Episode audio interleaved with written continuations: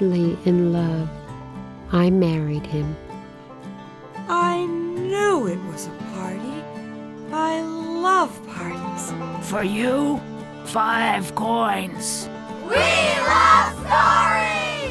It's time for the Apple Seed, filled with stories for you and your family. Since 2013, we've been bringing you tall tales and personal tales, and fairy tales and historical tales and more. All kinds of tales from all kinds of tellers. Now, if you're new to the Apple Seed, you should know that our goal here is to share stories with you that will spark memories that you can share with the people that you love. And there's lots on today's episode that you're sure to relate to, whether it's trapping a pest or unleashing the power of music or pondering on why things are the way they are. You'll hear from Madeline Potts and Martha Hamilton and Mitch Weiss, as well as Dan Keding, the wonderful storyteller from the Chicago area. All of these tales and tellers are sure to put a smile on your face and put you in the mood to share your own stories. And to introduce us to the first story that we're going to hear today, I'm very pleased to be joined in the studio by our producer, Jeff Simpson. Jeff, it's such a pleasure to have you with me. It's great to be here. Let's talk a little bit about this Leeny Del Seamonds story. I love Leeny Del Seamonds. She is just a delight to listen to, as you'll hear in this story. That is about a near death experience. you would never think that even a near death experience story would be so delightful as Right, told yeah. by uh, Leeny Del Seamonds. But uh, yeah, she talks about a surgery that uh, she is going in for, and things don't go necessarily according to plan. And uh, as we listen to it, Sam, I want you to think about maybe a near death experience in your life, or maybe uh, somebody that you're close to, if you're willing to share it anyway. sure. Um, as you'll hear mine, mine is more out of stupidity and less out of, you know, circumstance. Hers is, it just happened to happen to her, and mine was, yeah, it was a, a life lesson that I. I learned the hard way. Well, right? we'll we'll hear about it. I, uh, right now, I'm intrigued by the juxtaposition of the phrases "surgery," "not gone as planned," uh, "life-threatening experience," and uh, "delight." Those- Yes. those are- yes. those are interesting words and phrases to have and yet it all comes together. Yeah, yeah. Leeny Del Seamonds is the storyteller, and the story is Party Girl. We're happy to bring it to you here on the Apple Seed.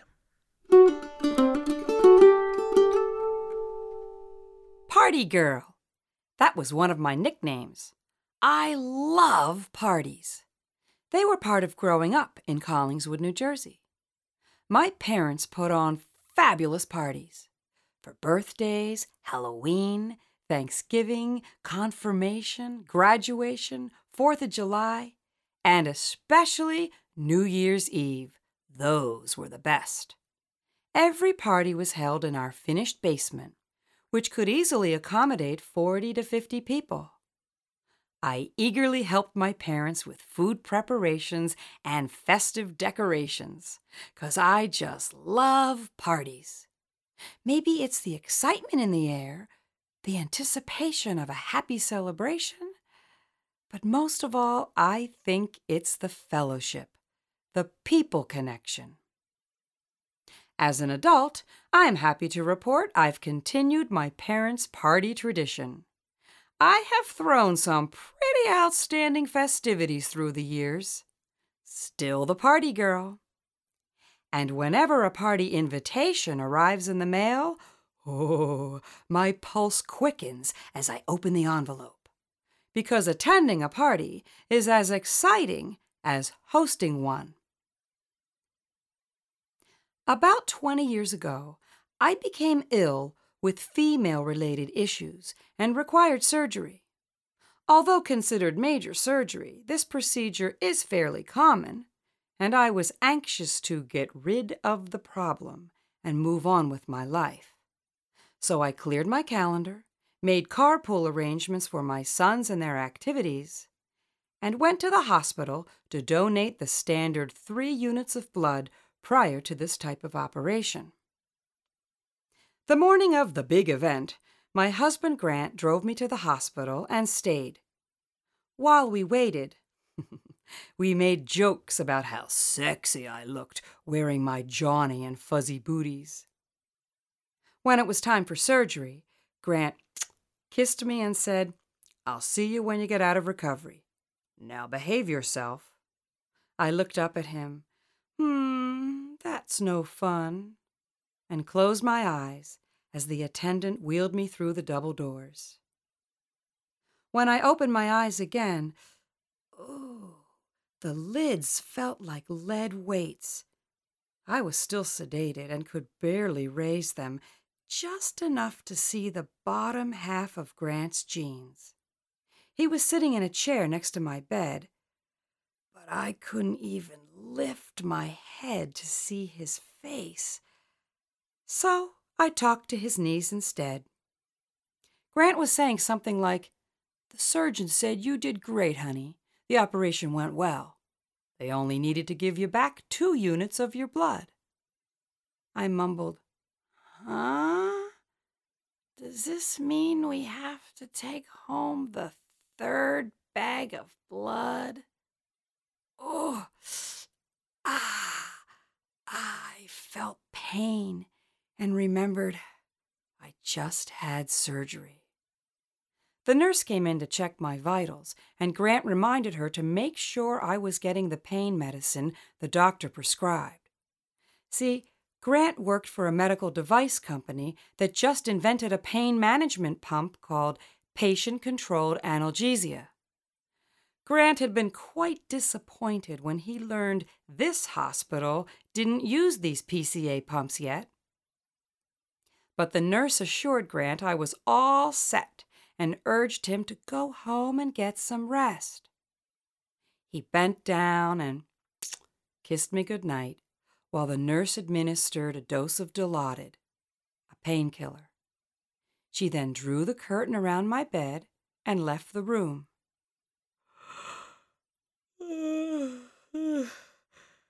I closed my eyes and drifted off. I was standing up and feeling well. No pain. I felt wonderful, calm. Ooh, what's that? It's beautiful, shiny and sparkly, bright rays streaming down. So pretty. I moved closer to the white path next to me. Ah. Oh.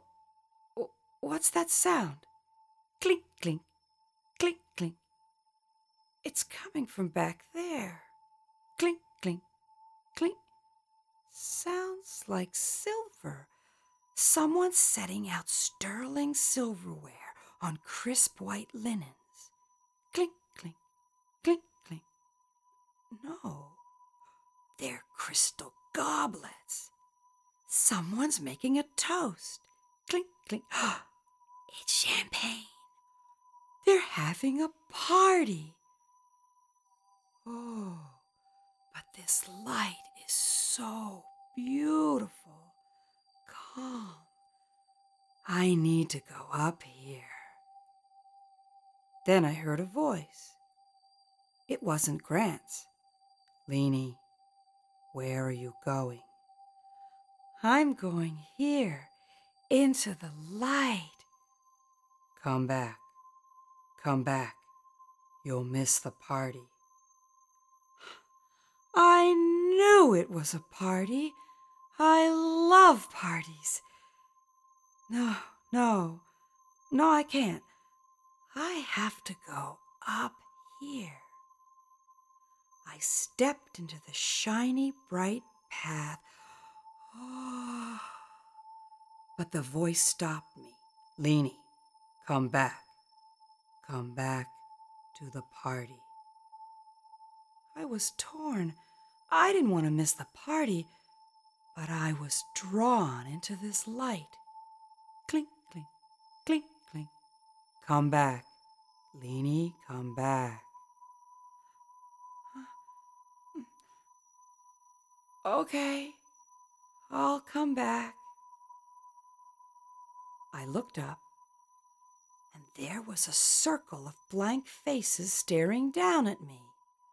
Large eyes from faces hidden beneath blue surgical masks. No one said a word. I started to speak, but couldn't. Then a man with the kindest eyes said, She's trying to talk. Remove the trach tube. Someone pulled out this thick device lodged in my throat.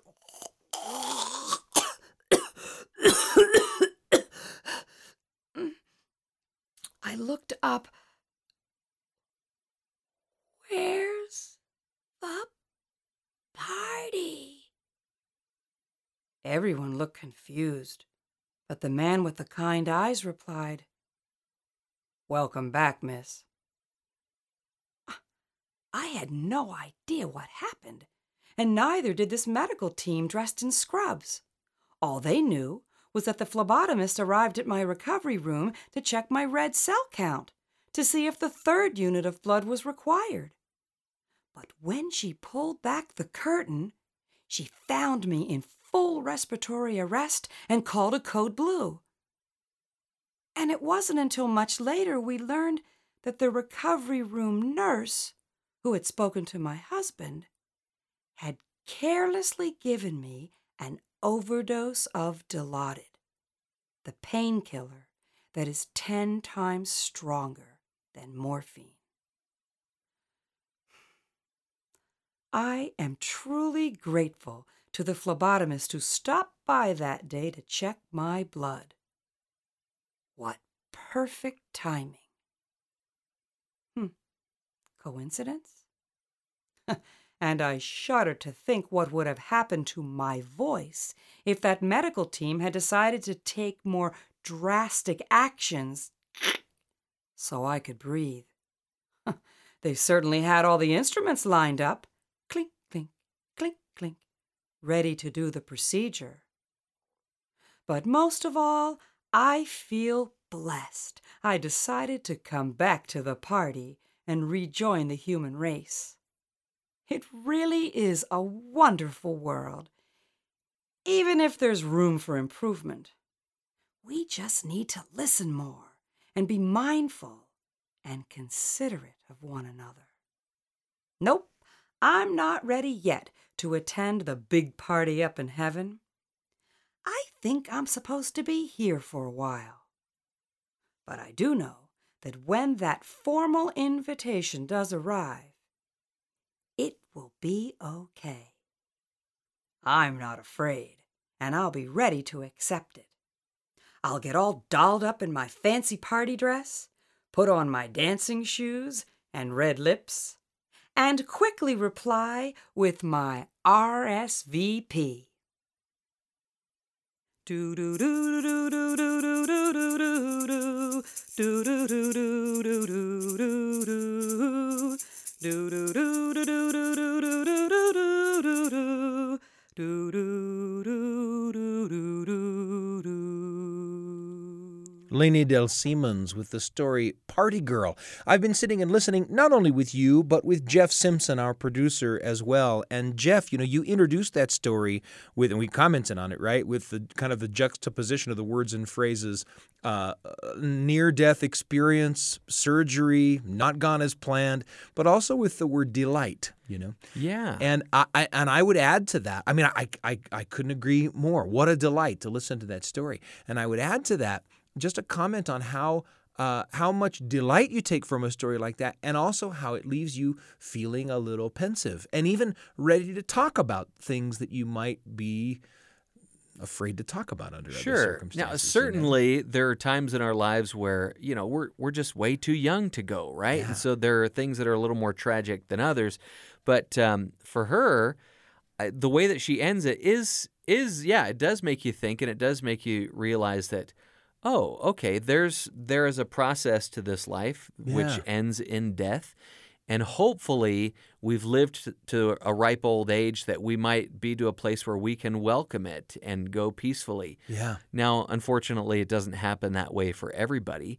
And uh, it almost didn't happen that way for me because I have a near death experience of my own. I didn't see any bright lights. I didn't hear any voices saying, don't go toward the light.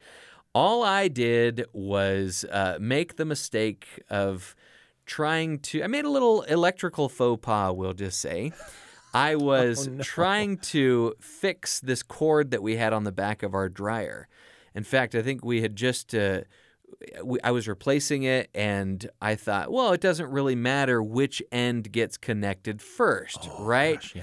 And so instead of hooking it up to the dryer first, I just took the plug and shoved it into the uh, to the uh, outlet, Yeah. and the uh, the plug came popping out, bright explosion, and I picked up the cord, and the uh, the prongs weren't really there anymore. And I, you know, I didn't think too much of it until I talked to my brother, who is very handy. Yeah. I think I've illustrated I'm not handy at all, not uh, electrically savvy at all. I talked to my brother, and he got all serious, and he said, "Oh, you are lucky to be alive right now." Yeah. Wow. And I thought, oh my goodness, well, this isn't the first dumb mistake that I've made, but maybe I keep getting some passes because I'm still here and maybe I'm supposed to be here for a little while longer. Uh, hopefully, so that I don't keep learning lessons like that the hard way. But um, I guess the hard way would have been had it not turned out so well.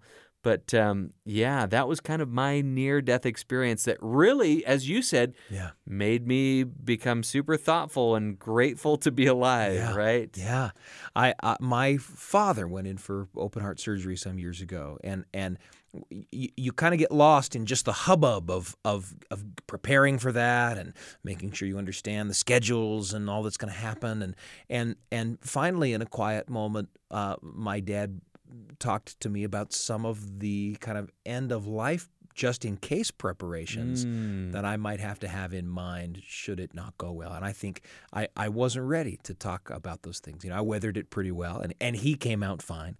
But that that those that conversation in that quiet moment, it it kind of bowled me over, you know, and and left me pensive about some of the things that might occur and some of the ways in which it's wise to prepare each other. And as Lindy Del Seamonds told that story, I find myself thinking, gosh, what a useful thing a story can be. You know, sometimes sometimes we have a hard time facing head on, rushing head on into some of the difficult conversations of our lives. But sometimes if we begin those conversations with something like, "Hey, have you heard that Leeny Del Seamonds story?" Yeah. You know, and it's okay to it infuse in. it's okay to infuse some humor into those Yeah. conversations, but you don't want to be blindsided. You Right. want to be prepared one way or the other. Yeah. And hopefully uh, that reality doesn't occur until many, many, many years Yeah. later. Well, I'm I'm buying your word, Jeff. Delight, delightful is just the word, right?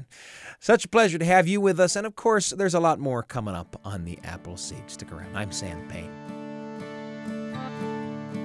You're listening to The Apple Seed. We'll be back in a moment.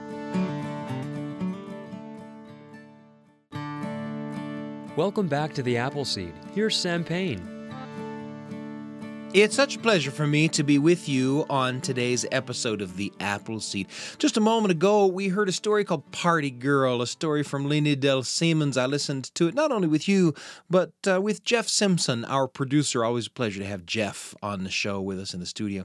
And there's a lot coming up. You're going to hear a story from Madeline Potts. It's a story called Trapping the Critter. If you've ever had to trap a pest, you're going to love that story. And of course, you're to hear The Taxi Ride, a story collected by Martha Hamilton and Mitch Weiss as part of a collection of stories designed to present to kids stories that they can tell themselves. Again, that's called The Taxi Ride, and it's coming up just a little later in the hour. And of course, you're going to hear a story from Dan Keding from a collection called Strawberries in Winter. It's a story called Filling Up the House, and you're going to love it. But first, how about a conversation with a friend? Great stories come into our lives in so many ways through the tellings of tales again and again around the kitchen table or around the living room or around the campfire, through the things that we choose to see on screen or through the great music that we digest and that becomes part of us. In speaking of digesting, even the food that we eat together and alone makes for stories. We call those zip files, right? You touch a meal that you've had and it unfolds into a story that was a lot bigger than the meal. And of course, that's the story behind books as well. Books spark memories for us. And of course, the stories in the books get down into our hearts as well. And we're always happy to talk about all of the ways in which great stories get down into our hearts and minds. And uh, we love to do it with friends. I've got Paul Ricks with me behind the microphone. Paul, it's great to have you. Great to be here. Thank you. We've talked a lot about a lot of great books in the past, and we're about to talk about another one. yes, indeed. the one for today is Rebecca Stead's When You Reach Me. Hmm. This is a, a Newbery winner, so the yeah. premier literary award for you know given by the American Library Association. And it's one of only three novels science fiction novels that have ever gotten this award. Huh. So sci-fi is not beloved in uh, for whatever reason. Yeah, uh, yeah. Maybe it's a hard sell for teachers, for librarians. Sure. I, I, don't know. It, you know, such a popular idiom, right? Yeah, science fiction. Right. But we have trouble with it at the Academy Awards. We oh, have trouble yeah, yeah, with you know, yeah. it's it's it's a little tough for people to say, let's give the award to that one right. for some reason. Exactly. Um, and so it's it's only won the award a, a, handful of times. There's Wrinkle in Time, yeah, which I think a lot of people will be familiar sure, with, and then uh, Lois Lowry's The Giver, the dystopian novel, and right. this one is a kind of science fiction that might be called not soft sci-fi, but maybe like slipstream, meaning the story is set in the late 70s hmm. and if to the lay reader, myself included, I thought I was just reading kind of a little bit of historical fiction. You yeah. know, it was like, oh, this is really interesting. It's set in New York in 19, you know, 78, 79, something like that. And then halfway through the book, I was like, whoa, just kidding. It's not. This is a time travel novel. And I didn't know it. and then it just everything came together for me where the the characters i was thinking of them differently. Am i seeing older versions of these characters? Are these younger versions of the characters? Are they indeed the same ah. characters? And maybe in the same way that back to the future messes with us. Yeah and yeah. and we sit there trying to think through could this happen? What would i do if it happened? The characters I don't know. They're they're just very relatable. They're very well crafted in the sense that we are given step by step more and more of their attributes and characteristics, so we know who they are. Yeah. And we start to maybe empathize and sympathize with some who've got the less comely parts. Sure, Because sure. we've been given their good parts versions first. Yeah. Instead yeah. of just, hey, this is the old guy who's mean. It's the old guy who's mean, but maybe there's a reason. Huh. And hey, this is the girl who, you know, is trying to find herself, and maybe that makes her relatable or not. But no, no, no, no this is the, old, the young girl who's trying to find herself, and she's she's got some Yeah. some in, increased depth behind the scenes. So set up the plot for us just a little Sure. bit. You open the book and you meet. Miranda, Yeah. and Miranda is writing a letter. It's an epistolary novel, right, Yeah. where it's a series of letters, and it, it sounds like she's just writing to her diary, Hmm. but maybe halfway through we find out, wait, wait, wait, she's not just writing to her diary. She is writing to somebody from what is the future to her Hmm. who has already been in her life as that older person. And he has left her a note in her room saying, Hey, keep telling me your story, Yeah. but give me a lot of the details because I'm already part of it. And then it's this loop upon loops upon loops. Huh. Wait, if she is writing to him and he has already responded by giving her this letter, Yeah. then does she have to write the letter? and if if so, oh wait, she already has written the letter. What does that mean? And these loops upon loops where the back of your head just blows clear off. So it's cool. Which is what we're after. Yeah, great. that's what we want. Backs of our heads blown off. Something that a good friend of mine and I we were talking through. It came up because of this book, but it also just fit the natural rhythms of our life. And we were talking about how sometimes we use the phrase, you know, I don't think I ever would have been their friend except Yeah.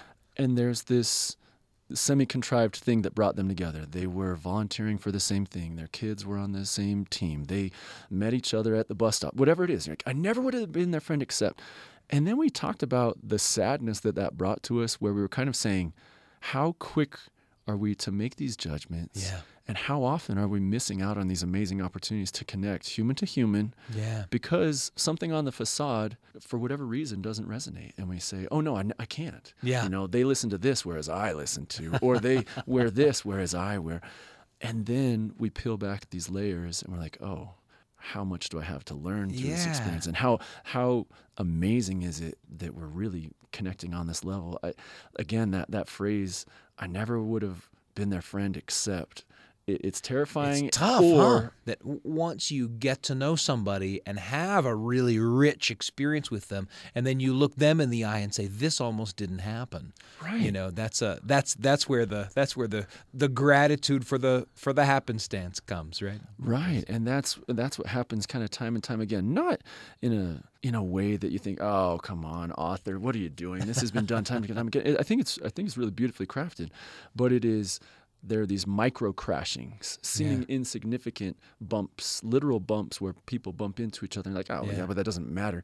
But maybe it holds the key to to so many other pathways. That are interesting Often to think we about. have a conversation about a picture book. This is a little bit longer. This is a novel. This is, Yeah, as you coup- mentioned, a Newbery Award winner. Right, a couple hundred pages. Yeah. Still though, uh, written for young audiences. So if if you want to feel really smart, you know, you can burn through this thing pretty quickly. But it's also one that I think would probably be very approachable for maybe uh maybe the 10 to 14 year old audience Hmm, yeah. where they could see themselves in the protagonists. Sure.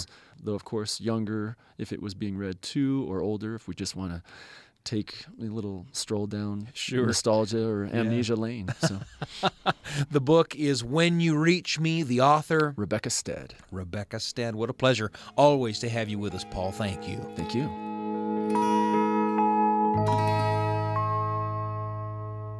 Great stories come into our lives in so many ways, and it's such a pleasure to chat with Paul Ricks about a great book, a book that you can look up and bring a great story into your life. We'll be sure to have Paul back. It's a pleasure to chat with him. Lots more coming up. You're going to hear from uh, Martha Hamilton and Mitch Weiss. You're going to hear from Madeline Potts. You're going to hear from Dan Keding. A whole lot more coming up today on the Apple Seed. I'm Sam Payne.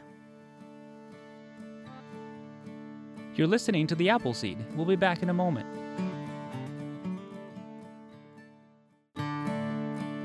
Welcome back to the Apple Seed. Here's Sam Payne.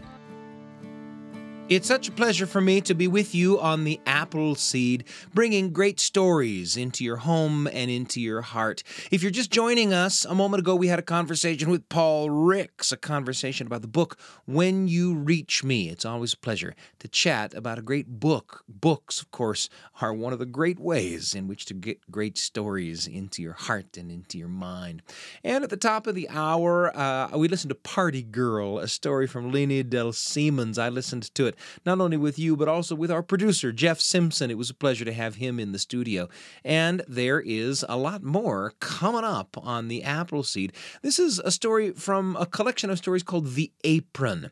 And it's uh, Madeline Potts who's telling the story. Madeline is from Florida. And here she shares the story of trying to rid her home of a pesky critter. But what happens when Madeline develops a soft spot for her prisoner? Well, that's where the story comes in. You're going to find out from Madeline Potts in a story called Trapping the Critter. Here she is on the Apple Seed.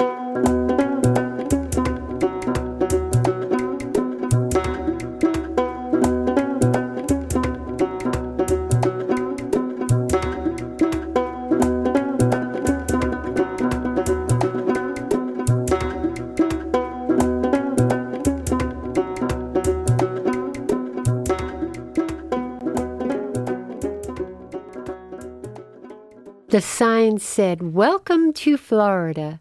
And as if on command, a golden glow filtered through the windshield of my Volkswagen bus, dissolving the last chill of the Northeast winter. I had left my beloved Brooklyn. I was relocating, beginning over, barreling down I 95 to my new home. I had only seen the house once before. It was empty at the time, and when I walked into the master bedroom, a nearly petrified dead beetle, or what I thought was a beetle, was lying on the floor. The real estate agent softly hummed La Cucaracha, but the innuendo was lost on me, and that was my introduction to Florida wildlife. A few weeks later, I discovered a wolf spider.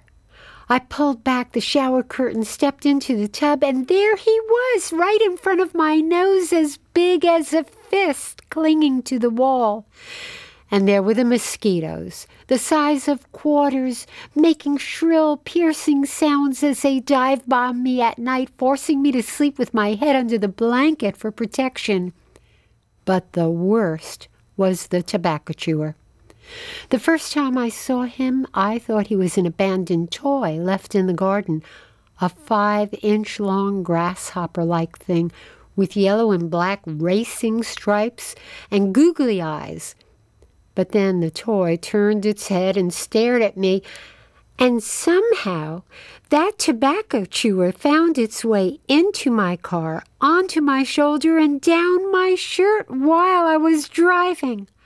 I swerved into a gas station, jumped out of the car, flapped my shirt up and down, and screamed.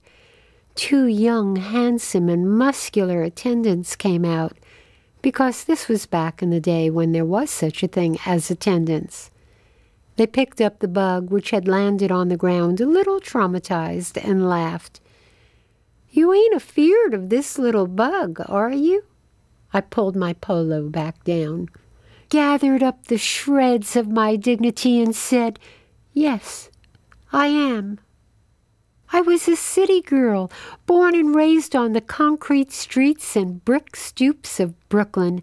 So, yes, I was afeard of that bug, and the armadillos, and the black snakes, and all the other creatures that grew to mammoth proportions in the state of Florida.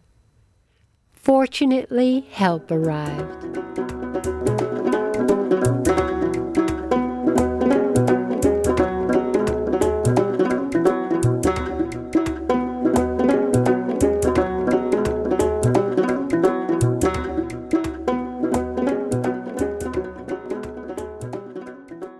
His name was Robert.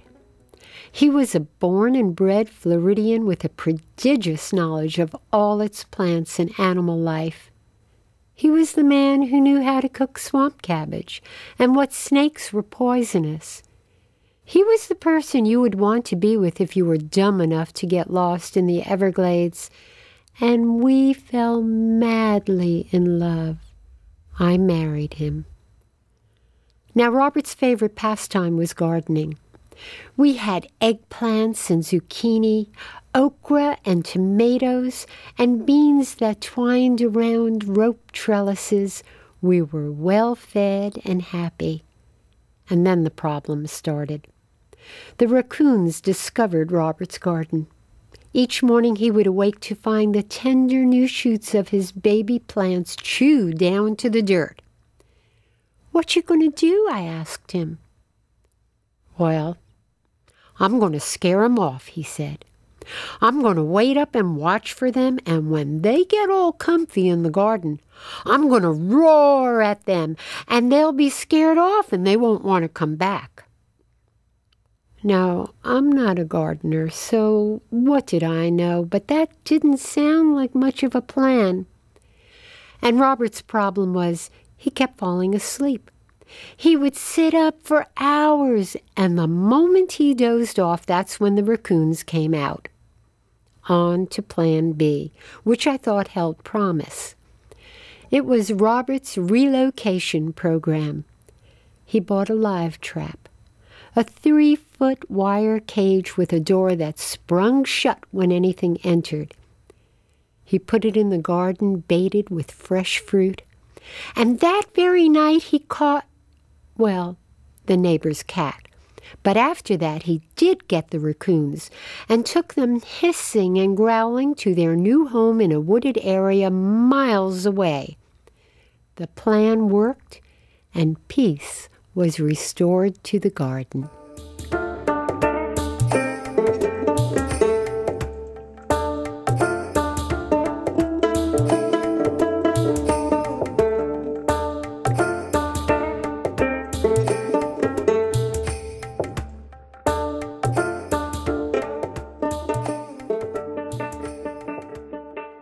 Was midsummer when Robert got called away on business. He wasn't going far, just overnight to Micanopy, a sleepy little town near Gainesville, but he was very concerned about leaving me. Will you be okay? Are you sure? Do you want me to cancel? No, I'm a big girl. I'll be fine. Just go. And so the next day, at the crack of dawn, he kissed me goodbye and left.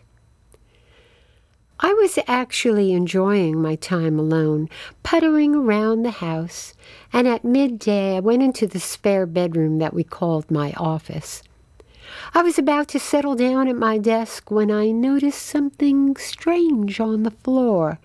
Some inch long brown things. They weren't moving, so I walked over for a better look. I bent down and closer. Oh, I jumped back in horror. It was critter poop, no doubt about it. And then I heard a scratching sound coming from the closet, the closet with the door that didn't stay quite shut. All my instincts for survival kicked in. I shoved a chair against the closet door and then, well, I'm not actually sure how it happened, but I wound up standing on my desk, shrieking and pressing my knees together. I grabbed the phone and called the number Robert had given me. Something in the house, something in the house. Someone's in the house, he asked. No, no, something in the house, some critter poop on the floor, something in the closet. Okay, Robert said. Take a breath. Tell me what's going on.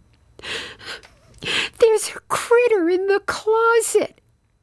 Where are you? I'm standing on my desk. There was a pause, and then he started to laugh. I could tell he was trying to muffle the sound, but there was no doubt about it. He was hysterical, and I was offended. I yelled, It's not funny. And he got control of himself. Okay, here's what you do you go get the trap. Put it on the floor a few feet away from the closet. You got some grapes? Uh huh. Go get 'em and make a little trail leading up to the trap and put the rest of the grapes inside it. You can squeeze a couple, let 'em get all juicy and fragrant, and you'll see.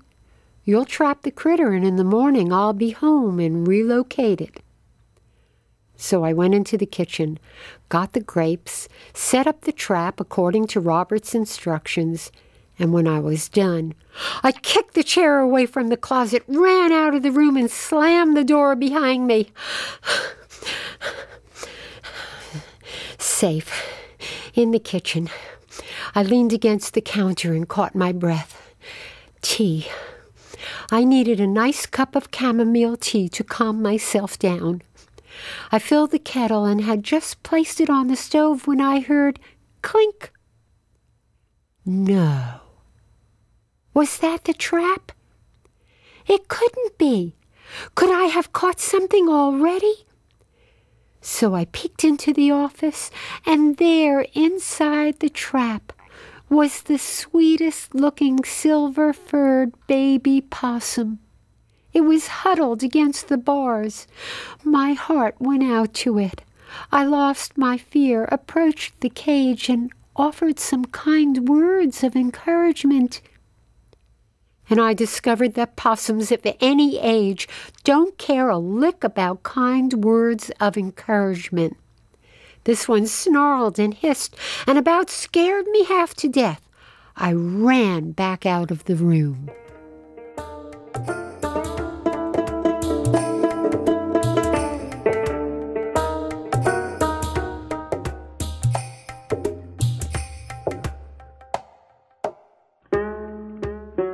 Knew I had to do something.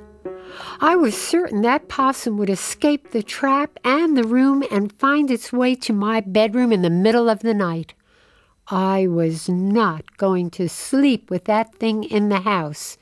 It had to be removed. But first, I was going to protect myself. I put my husband's flannel shirt on over my jeans and blouse. I buttoned it all the way up and closed the cuffs. Then I pulled out my knee high leather boots, and my New York winter coat with a fake fur collar. I tied a scarf around my head and held it in place with Robert's knitted fisherman's cap and completed my ensemble with oven mitts from the kitchen. Then I went into the office. The possum bared his pointy little teeth, and caged or not, I wasn't getting anywhere near him.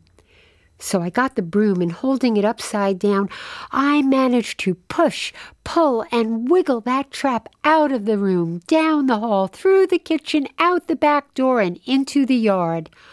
I really wanted to release that critter.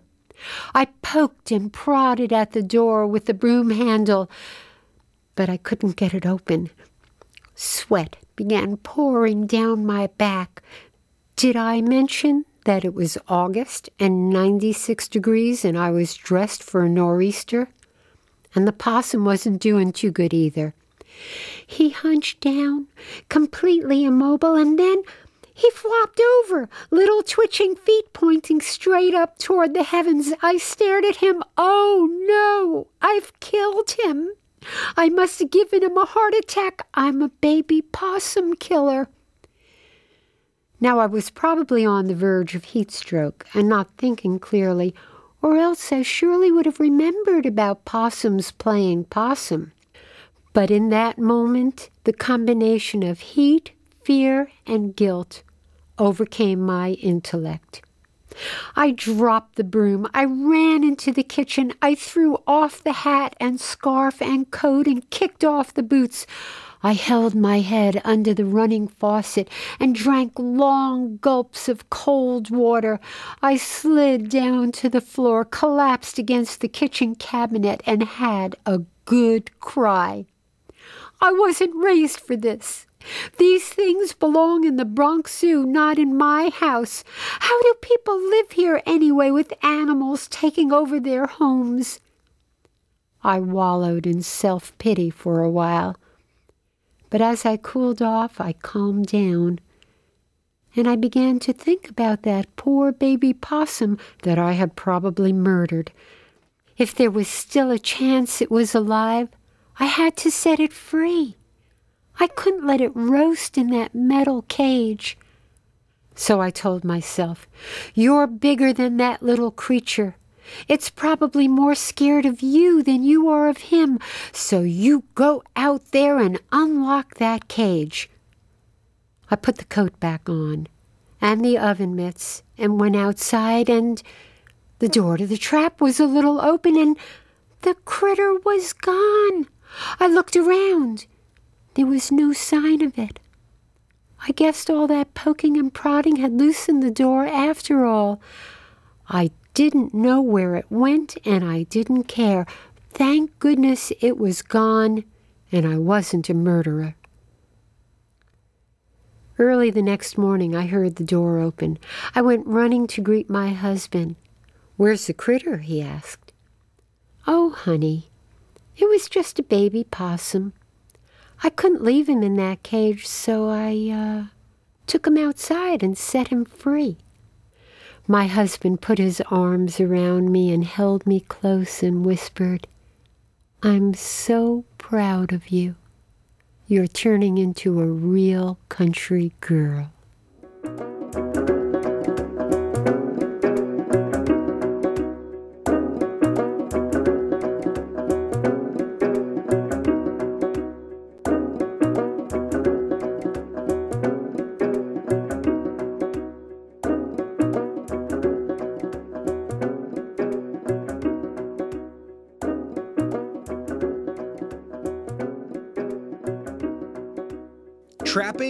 Critter, a story told for you by Madeline Potts. It's from a collection of stories called The Apron. Now, Madeline herself has said, Often as I'm telling a story, I hear little sounds from the listeners indicating recognition of a shared feeling or experience. And right then and there, while the words are coming out of my mouth and my arms are moving in gestures, I'm rejoicing in that feeling of connection. And you likely felt that connection as you reflected on any critters you may have captured and even critters that you may have captured and set free. You know, that's what makes a magical story when listeners and teller realize that they've experienced something similar, something in common, something that connects them. And up next, we've got a story from Martha Hamilton and Mitch Weiss. Now, they call themselves the Beauty and the Beast storytellers, and they collect stories and tell them to kids with the idea that kids will be able to tell these stories too. In fact, this is from a collection of stories called How and Why Stories Tales Kids Can Tell. This is a story known as a pourquoi story or a why story. Stories that attempt to help us understand in a storytelling way why things, people, or places are the way they are. And in this story, you get some insight into why certain animals behave the way they do. It's called, again, Taxi Ride, and you're sure to get a kick out of it. Here's Martha and Mitch on the Apple Seed.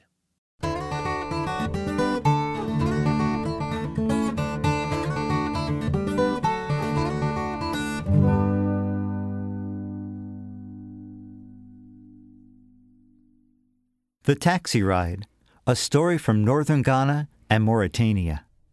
If you go for a drive in the country and happen to see a donkey in the road, chances are he'll just stand there, even if you honk your horn at him. Onk, onk, onk. He'll stare at you as if you're crazy and keep standing right in your way.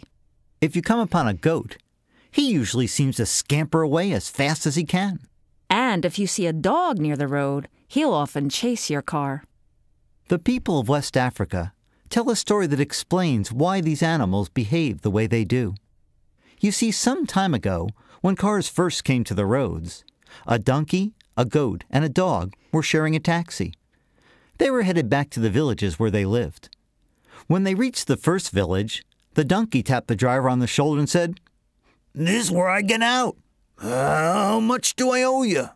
The driver replied, That'll be five coins. The donkey paid the driver and went on his way. The taxi driver headed on down the road with the goat and the dog in the back seat. Soon the goat tapped the driver on the shoulder and said, This is where I live. How much? The driver held out his hand and said, Five coins. The goat checked in every one of his furry pockets, but he had left all his money at home. So he jumped out of the taxi and scampered away without paying the driver. The driver was furious. He ran after the goat, but soon realized he'd never catch him. So he got back in the taxi and continued on down the road. At long last, they came to the dog's village. He tapped the driver on the shoulder and asked, How much? For you, five coins. The dog got out of the car, opened a big bag of coins, and began to count them out. When the driver saw the money, he decided he could make up for the coins the goat hadn't paid.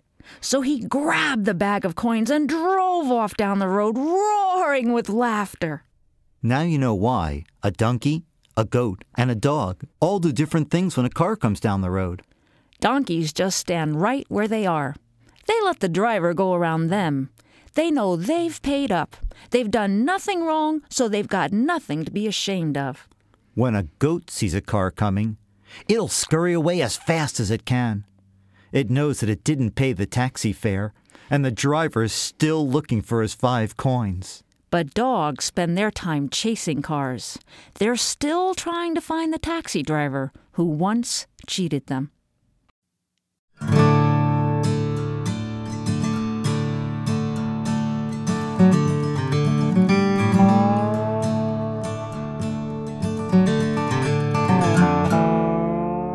Martha and Mitch. Martha Hamilton and Mitch Weiss, the Beauty and the Beast storytellers with Taxi Ride. And of course, that was from a collection of stories called How and Why Tales Kids Can Tell. It's a cool album full of stories for kids. Some of the stories are even told by kids. The idea is that kids can learn to tell those stories themselves. It's been a real pleasure to bring you stories and songs from Leeny Del Seamonds and Madeline Potts and Martha Hamilton and Mitch Weiss. And we've got time now for one more little tale, this one from the Chicago storyteller Dan Keding. And it it follows the rule of three. Now, we've talked about this on the show before. The rule of three suggests that a trio of characters or events is more humorous or satisfying or effective than other numbers. A lot of stories have three brothers, for example, like this one. It features three siblings who are tasked with solving a riddle. Whoever solves the riddle wins their father's house. Will it be one of the hardworking sons, or will it be the party girl of the family? Let's find out from a collection of stories called In Winter. Here's Dan Keding with a story called Filling Up the House on the Apple Seed.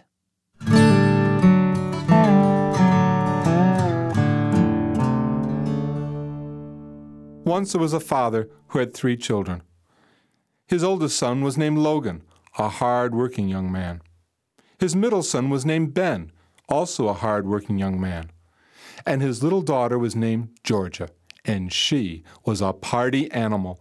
All she wanted to do was sing and dance and be with her friends. When the father got older, he thought to himself, Who should I leave my big house and my farm to? Logan, my oldest hard-working son? Ben, my middle hard-working son? Or Georgia, the party animal?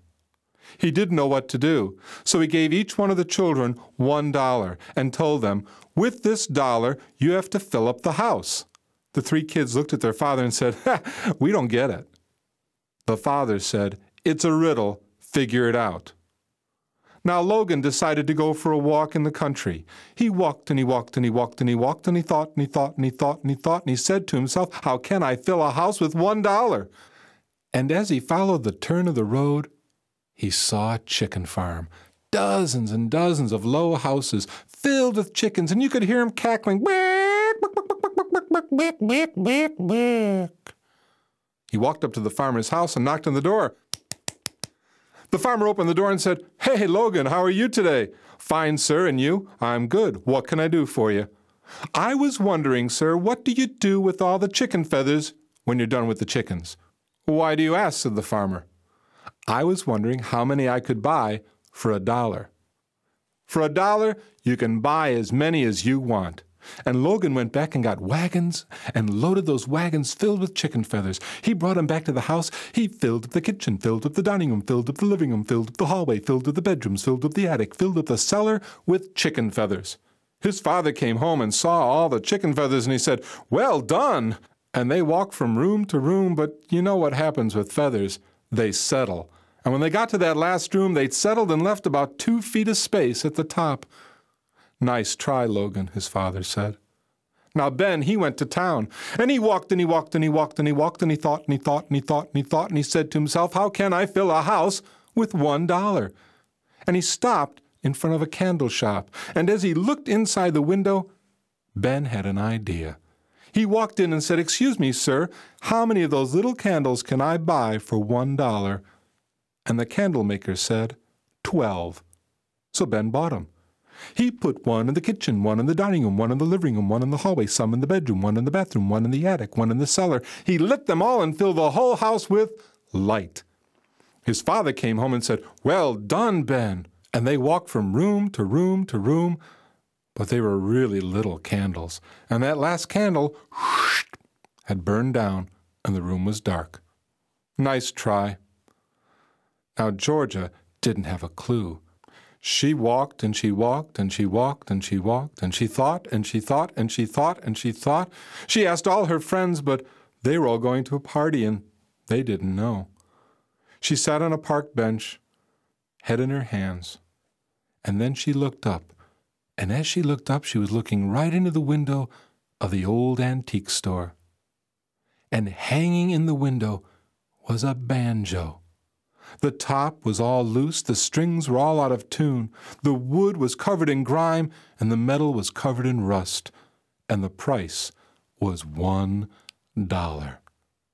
So she walked in and she bought it, and she took it home, and she polished up the wood till it shone. She scoured the metal till it was as bright as the sun. She tightened up the top, tuned up the strings, she opened up the door to the kitchen, door to the dining room, door to the living room, door to the bedrooms, door to the attic, door to the cellar. She sat in the big hallway and she started to play.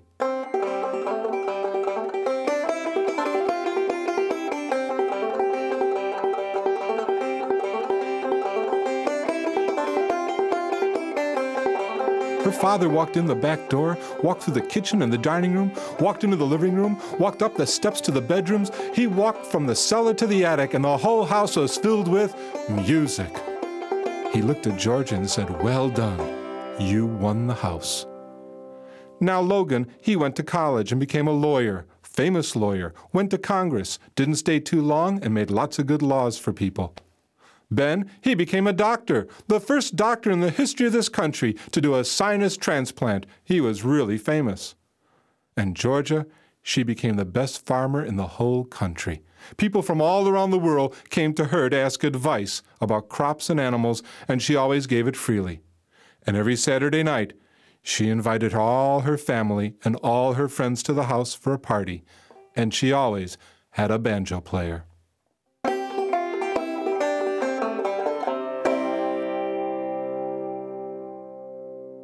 Dan Keding there with a story called Filling Up the House, a story from a collection of stories called Strawberries in Winter. Pleasure to bring you that tale today. In addition, of course, to stories from Madeline Potts and Leeny Del Seamonds, Martha Hamilton and Mitch Weiss, the Beauty and the Beast storytellers.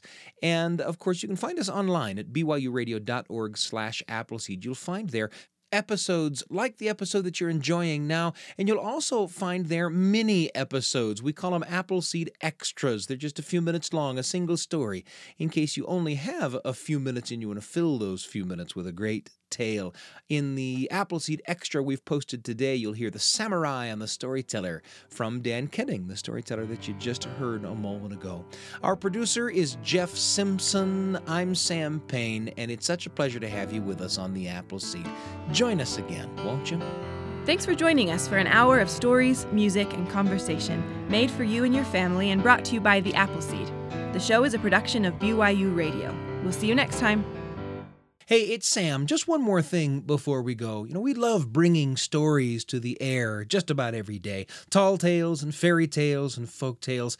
I love that stuff. What do I listen to when I'm not listening to the stories that we bring you on the Apple Seed? Well, I listen to a lot of the shows that are produced by BYU Radio Top of Mind with Julie Rose, The Lisa Show with Lisa Valentine Clark and Richie T, Constant Wonder with Marcus Smith. They're all available as podcasts and at byuradio.org. Give a listen. I'll see you next time.